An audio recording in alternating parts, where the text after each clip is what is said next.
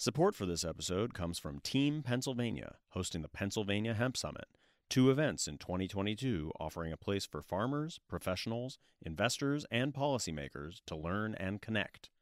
Details at pahempsummit.com.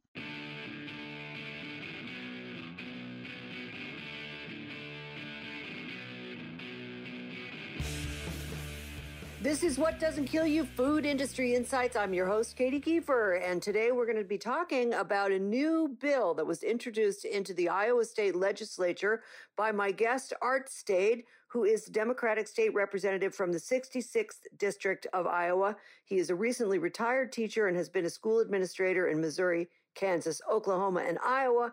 He's done workforce development advising, and he's a former manager and corporate trainer in telecommunications. Um, and this is like your fifth term, non consecutive, but still your fifth term in the Iowa legislature, correct, Art? Actually, the sixth. The sixth. Oh, forgive me. Okay.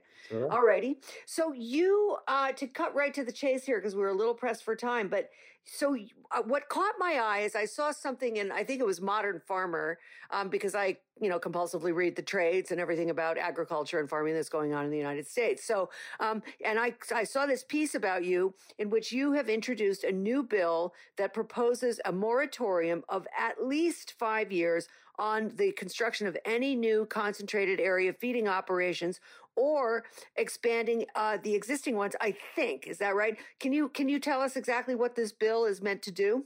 That's great. It exactly does three things. Uh, first of all, it prohibits the construction, including expansion, of uh, confinement feeding operation structures. And that would include a confinement building, a manure storage structure, or even an egg washer structure. Um, but it allows construction if the new structure is already part of a small animal feeding operation of 500 or fewer, fewer animal units, that's about 1,250 hogs. Um, uh-huh. Animal units are smaller than the regular, what you would call an animal. Uh, the bill does not permit a person from completing construction if the person has begun construction prior to the effectiveness of this bill, if it gets passed. And uh, that's the first thing, the moratorium for five years. The second thing, it is allows the Department of Natural Resources to have greater oversight of factory farms. And uh, uh-huh that uh, it's been prohibited because they could not uh, have any rules or regulations that were more strict than the National Water Protection Acts. And the third thing was it would um, make uh, agribusiness corporations responsible and accountable for the env- environmental degradation, for spills. Right now, it's just the farmer who manages. So, what this would require is that those, what we refer to as integrators, the ones that actually provide the funding, um, oversee what happens. They own the animals, they uh, set the prices, and uh, the farmer who is in a contract with them does the management. But these integrators are not required on the applications for construction or the manure uh, plans. So this would make sure that they're uh, that they are designated in the applications and in the manure management plans and uh, would be held responsible for the for the um, the spills and damage to the environment. That's incredible, it. absolutely incredible. I mean, really, uh, you might be the only person who's done this. So now, did you introduce this bill because of the water quality issues in your area, in your district? Or is this just something you've been thinking about doing for like, I don't know, the last 15 years um, as the water quality degrades throughout the state of Iowa? Well, it's both. We we have what we call the um, nutrient reduction strategy, which is completely voluntary, and that is to getting nutrients out of the waterways. Um, so we don't really have a water quality comparison baseline measurement where we start and what we want to do to improve water quality in the state. Um, but we know that in, to reach what the federal requirement is a 45% nutrient reduction goal for the state, that we would have to um, add six million six million bioreactors and seven million saturated buffers to treat the practices of, of nutrient reduction. So we would be on track to maybe hundreds or thousands of years to finally uh, reach our 45% reduction. So we're not on target at all with that. and you know, Iowa is the home to the largest concentration of confined hogs. We have 24 million hogs here, and they collectively produce more than 70 72 billion pounds of manure every year. That's more than uh, 84 million people would produce. And the hogs in the state outnumber people seven to one. And we have so much fertilizer, so much waste, that it's no longer valuable. It's applied to fields at rates that far exceed the crop's ability to absorb them. It's even applied on frozen ground during the winter. So, hmm. whether through application, spraying, neglect, the manure often ends up in the waterways, which jeopardize ecosystems in the drinking water and wells. So, as a result, Iowa is now home to the, one of the most endangered rivers, the Raccoon, drinking water source for more than half a million Iowans. That includes Des Moines, where the capital is. But it's not just the Raccoon River. Agricultural pollution has damaged more than a thousand miles of Iowa rivers and streams and over 59,000 acres of lakes, ponds, and wetlands. And my constituents know this. They know that the high level of nitrates uh, threatens aquatic species and the health of everyone who drinks from the tap. We get our water from the Cedar River here in Cedar Rapids, and you know it exceeds the federal limits. So we have to remove that water, remove the nutrients from that water, and the water systems throughout the state struggle with high nitrate levels. And the cost of installing these new systems to cope with the pollution, remove the nitrates and phosphates, but when they have installed, when they're installed, uh, we all pay higher cost. Mm-hmm. Absolutely. So, I mean, up. I mean, uh, you mentioned how many hogs and hog farms there are, but I, I also want to point out to listeners who may not be aware of the fact that Iowa is also one of the biggest egg producing uh, states in the nation. And you have something like, uh, I think I saw it was on nearly 60 million laying hens. So there's another pollution stream uh, in terms of managing that waste. I just want to add that in. And then there's, of course, all of the corn and soy that is cultivated in Iowa, as you know very well, which also washes a lot of nutrients downstream, uh, not just the manure that is spread, but uh, all of the fertilizer and um, you know pesticides et cetera that they use to manage the uh, you know very intensive uh, production of corn and soy. So you I, I, you you mentioned that there are really no uh, no regulations beyond voluntary controls over manure management. I mean is that common? Well we have uh, federal federal pollution standards um, but the but in our state law it says that we could, the dnr can not issue rules or regulations are any stricter than that. And uh, we haven't done a good job of enforcing the federal laws in this state. This does not apply to the small farms. We're talking about huge no, factory farms. There are over 10,000 CAFOs uh, in the state of Iowa for hogs. About 3,000 of them are these large CAFOs uh, that we're talking about where they contract with farmers to uh, to produce hogs. So we're talking about hogs, so more than 2,500 hogs if you're talking about chickens, you're talking about more than 100,000 chickens in these farms. Wow. I mean, breathtaking. Now, I, I know you guys have the department. I mean, I thought it was Department of Environmental Management, but it's DNR, Department of Natural Resources, right? Right. Why, why, why do you think the the water quality? I mean, this has been an ongoing problem uh, for uh, really at least a decade. Why do you think the Department of Natural Resources has been so slow to respond to the degradation of drinking water in the state? Well, their hands are kind of tied, and the political environment is not good for them. They're underfunded, uh, they're understaffed, uh, they're, they don't have the ability to do all the inspections and uh, issue the fines, and they're they're sued by the Farm Bureau uh, and other groups when they try to uh, uh, to enact actually implement some of these things. So their hands are their hands have been tied, and legislature has been inactive in helping them with this situation.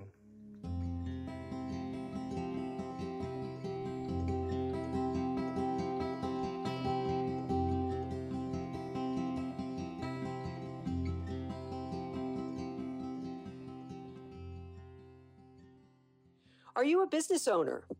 Become an HRN business member for 500 bucks. Heritage Radio Network will shine a light on your work and you will help sustain our mission to expand the way people think about food.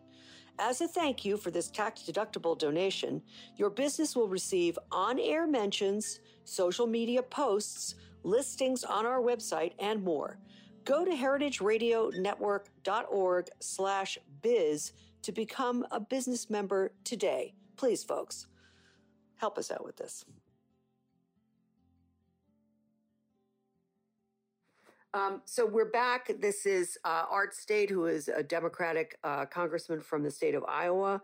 Um, he is uh, has been uh, he's trying to break break free of the environmental degradation of his state, uh, thanks to the enormous uh, presence of hog and uh, egg laying that goes hog production and egg laying there. Um, but the, like I was saying before the break, the crisis is not new, and so I wondered. You know, it was pretty brave of you actually uh, to, because as you just said uh, before the break, um, it is not popular uh, with um, with the legislature, with uh, the Farm Bureau, et cetera, to enforce any regulations, any of the even the existing federal regulations. What prompted you to to to finally introduce this piece of legislation now? Well, this, it's not popular among the large agribusinesses, and it's not popular among the Farm Bureau, but it's popular with the rural farmers and, and city folks as well, urban and rural. You know, the rise of factory, factory farms, these huge uh, farms, has resulted in a decline in Iowa's independent family farms. Um, from 1982 to 2007, the number of independent family hog farms plunged by 82%, uh, while the average number of hogs on a farm rose from under 500 to more than 5,000. Um, mm. You know, and our local county supervisors have been trying to address the problem for years, maybe 30 years. 25% of Iowa counties have passed resolutions in favor of stronger local control over CAFOs uh, or a legislative moratorium like this on the confinement operations. But the counties have had little control in permitting and new or expanded factory farms. Uh, in 2002, the legislature formally preempted the County Board of Supervisors from being able to approve or deny confinement operations. So these can crop up nearly anywhere in the state. I mean, they have to file for a permit uh, to discharge to manage the manure. So, uh, you know, it's sort of amazing to me that they can keep on keeping on. I mean, despite counties voting against it and resolutions being passed or whatever, um, they can continue to do this in the face of a lot of public outcry.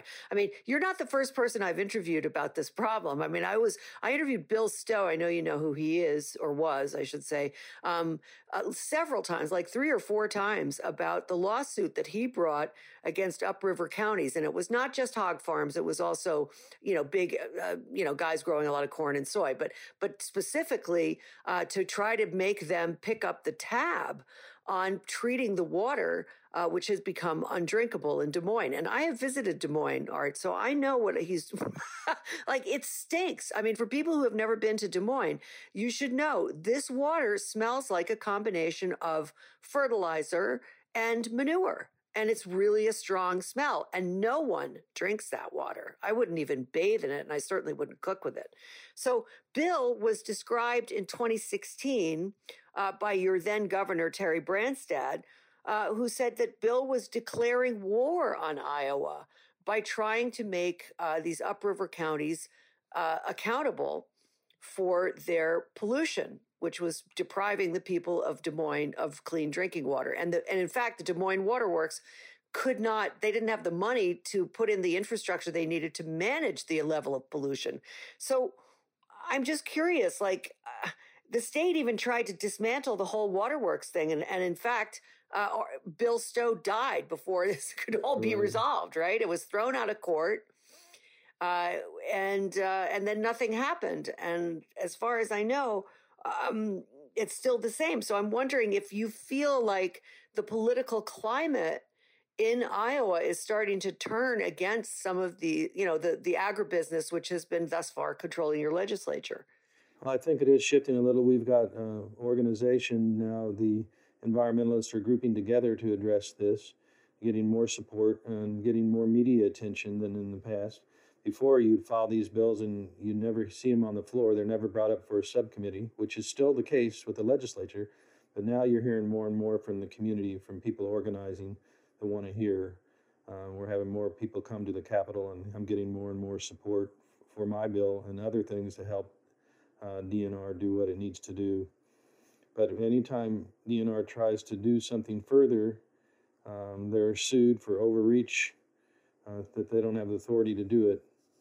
And so the environment is pretty much the same. You've got agribusiness controlling um, actually controlling what happens at the legislature.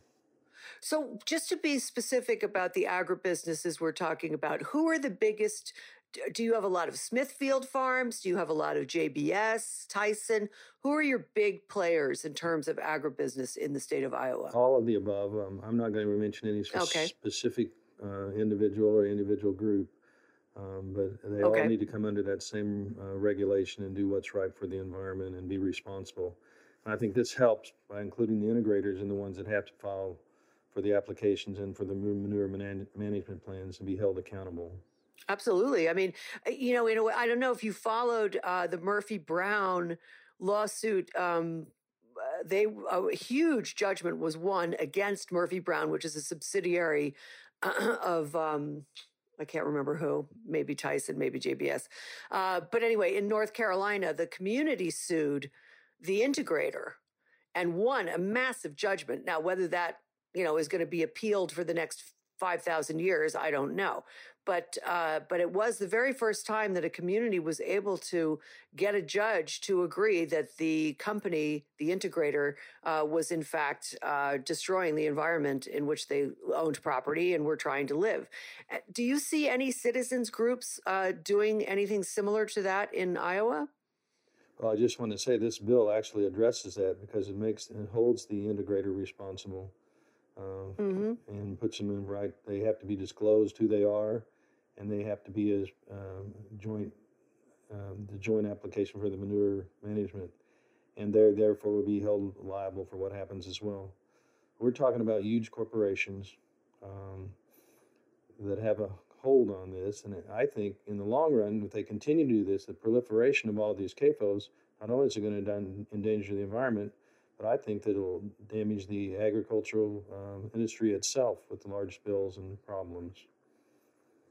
I mean, there's a point when mm-hmm. there's just too many of them, and when we've got over 10,000 in the state, that's plenty. I'll say.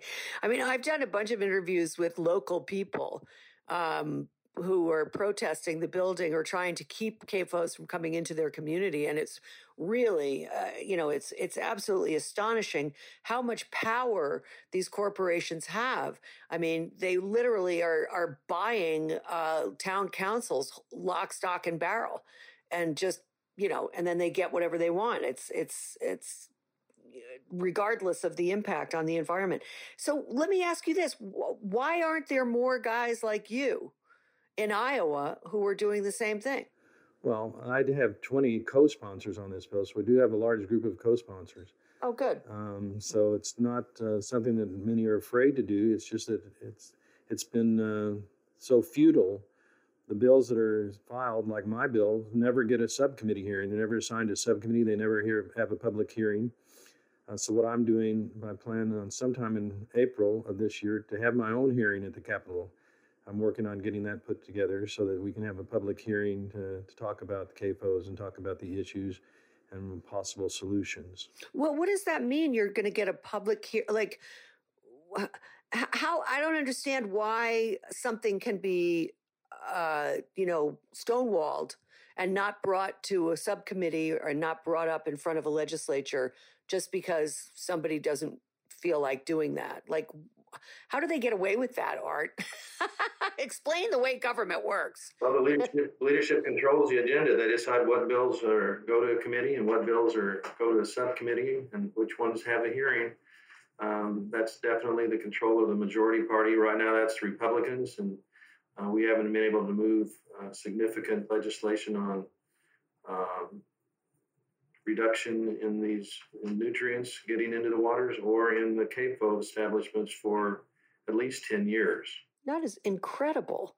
And what's even more incredible is that your constituencies continue to vote for the same people who are allowing their homes and you know land uh, to be i mean if nothing else lose value as property because ain't nobody going to want to live right next door to a hog farm right not one with 5,000 hogs. That's right. It's very frustrating. They know that there's a problem. They know that it's getting worse, and they won't address it. They won't even allow the discussion uh, in the House where it's um, it's just a power a power thing, and we've got to somehow overcome it. Who's the governor now in Iowa? Uh, Kim Reynolds is the governor. That's right, Kim Reynolds. I knew I, I, was conflating her with Kristi Noem. I mean, either one of them pretty much interchangeable. Um, how much of a toll on your political career do you anticipate this action to be? Because I have heard some very hair raising stories of literally, uh, you know, citizens who protest the building or siting of a CAFO in their home being um, harassed and intimidated uh, by local law enforcement, by anonymous people who drive by and throw trash in their streams or leave dead animals on their car. I mean, I really, I've heard some hair raising stories. Now, I take with a grain of salt, fair enough. But nevertheless, I've heard enough of them from enough different people to see that this is, I mean, this is some scary stuff going on. So, do you think that you will be penalized? I don't. Uh, in terms of campaign contributions or a smear campaign or anything like that? No, I don't think so. I don't ex- expect that I get a check from the Farm Bureau or the pork producers. um, but I most of my uh, uh, donations are from constituents, individuals. Anyway, I don't depend on that kind of thing. Um, so I don't think this takes a toll on me. I haven't been harassed. Um, as a matter of fact, I've gotten a lot of support from uh, lots of environmental groups and others uh, for my courage in doing this, for actually continuing to, to fight this battle. Uh, because eventually uh, we, we have to protect our environment. We've got to live here and we've got to have drinking water that's safe. And at some point, they're going to take this seriously and move in the legislature to uh, to address the environmental issues that are being caused. Absolutely. So you mentioned that the you are getting a lot of support from the citizenry. How about the media? Is the local media uh, expressing support for you? Are you seeing any editorials in support of your legislation or articles that pinpoint, uh, you know, where the system is failing and how it can be rectified by the bill that you've brought up? I mean, what are you seeing in those in that sense? How are people learning about what you're doing? Actually, I would say there is a mix of that that is being covered, um, probably more than uh, in the past. This year has been a better year in terms of media, local media, and um, other media, even throughout the U.S. as far as California and other places that have been interested in what's happening here in Iowa and what's happening in their own states, addressing the environmental issues. So I've seen more of that in the recent year than all the years past, and that that includes the media. Well, that's very encouraging. Um, and so, what what happens next? Like, what what you you mentioned you were going to try to schedule a public hearing, and then I, of course, interrupted you and and made you talk about mm. something else. But let, us get right. back to that. Well, I don't, um, I don't know what more I can do in this session. It's not going to happen that they're going to move this bill and have discussions on it. So I'm looking forward to the next session. There'll be this and other bills and additional co-sponsors and in the meantime work with environmental groups um, uh, to join together to support these kinds of things. Um, and, and hopefully we get more individuals elected. There's a lot of people, well, all the representatives are up for reelection every two years. Um, so that's a hundred of us. So I plan on being reelected and I'll continue this, um, the efforts to make sure that our lakes and streams are clean and our drinking water is safe and that we get control of these CAFO um, operations.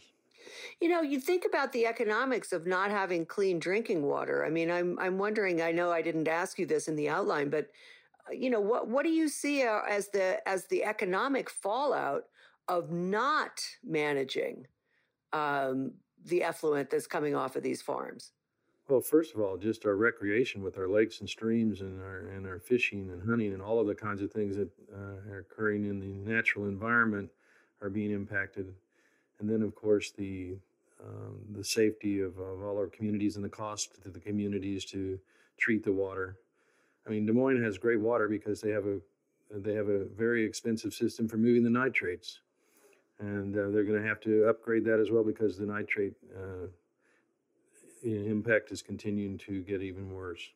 Well, once Bill Stowe was removed, uh, both physically and corporeally or whatever you know like you know what i mean um, I, I, it, it, sounded to me like they were basically going to dissolve the waterworks and then he died mm. um, very conveniently for them and uh, and so but his whole fight was about i can't the city cannot afford to upgrade this right. infrastructure you guys have got to pay for it somehow and uh, and it sounded like nothing was going to happen after that. So you're saying, okay, that was 2016 that Bill filed that suit. He died in 2019, I think.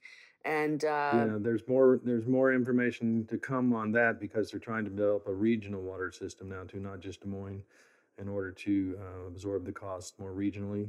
Uh, so there'll be more on that as that as that takes place um, in the news.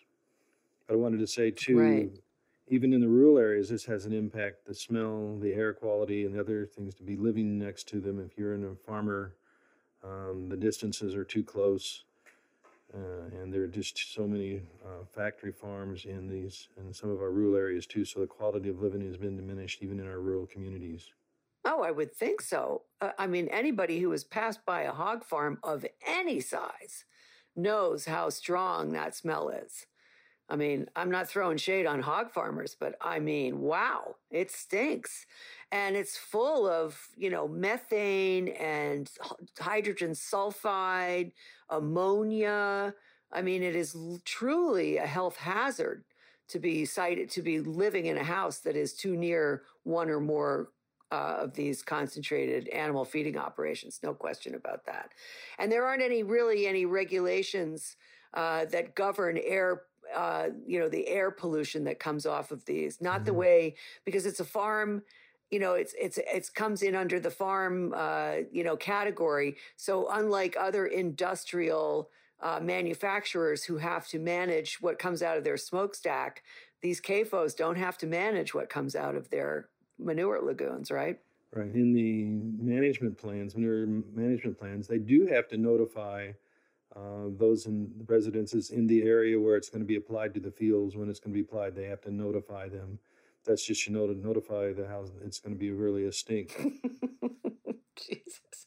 Well, Art, I want to. I don't. Do you have anything else you want to say about this? Because we should probably uh, call it a day here. But um, how do we follow on this? I, I mean, I want to. I want to keep on top of this story. I like it.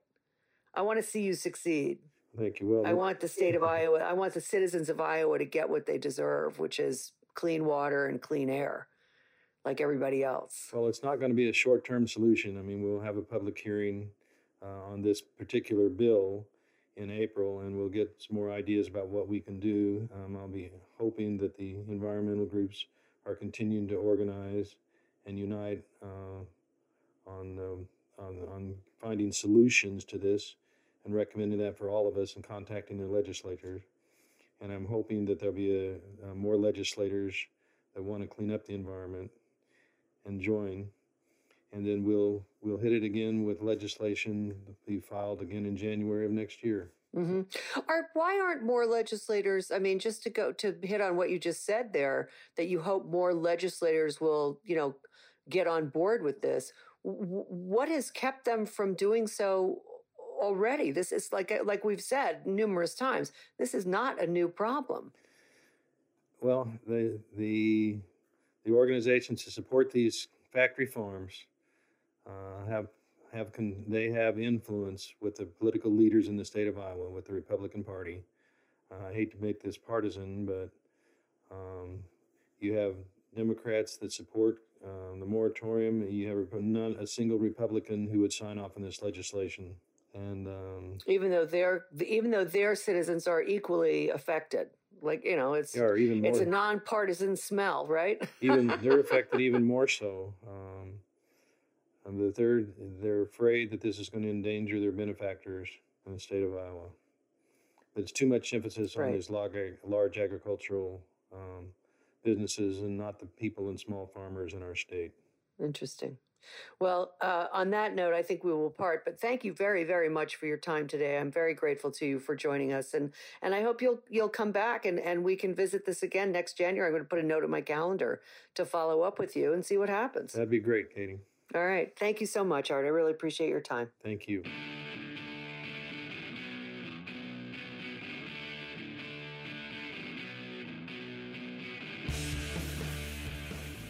Hi, I'm Caity Moseman Wadler, Executive Director of HRN. HRN is dedicated to amplifying small businesses that keep our communities vibrant. Today, I'm asking business owners to take part in our business membership drive by supporting HRN's mission with a $500 membership. HRN will shine a light on your work and you'll help sustain our mission to expand the way eaters think about food. As a thank you for this tax deductible donation, your business will receive on air mentions, social media posts, listings on our website, and more. You'll also play an essential role in keeping nonprofit food radio on the air. Go to heritageradionetwork.org/biz to become a business member today. That's heritageradionetwork.org/biz. Thank you for your support. What Doesn't Kill You is powered by Simplecast. Thanks for listening to Heritage Radio Network, food radio supported by you. For our freshest content, subscribe to our newsletter. Enter your email at the bottom of our website, heritageradionetwork.org. Connect with us on Instagram and Twitter at heritage underscore radio. You can also find us at facebook.com slash heritage radio network. Heritage Radio Network is a nonprofit organization driving conversations to make the world a better, fairer, more delicious place. And we couldn't do it without support from listeners like you. Want to be a part of the food world's most innovative community? Subscribe to the shows you like, tell your friends, and please join the HRN family by becoming a member. Just click on the beating heart at the top right of our homepage. Thanks for listening.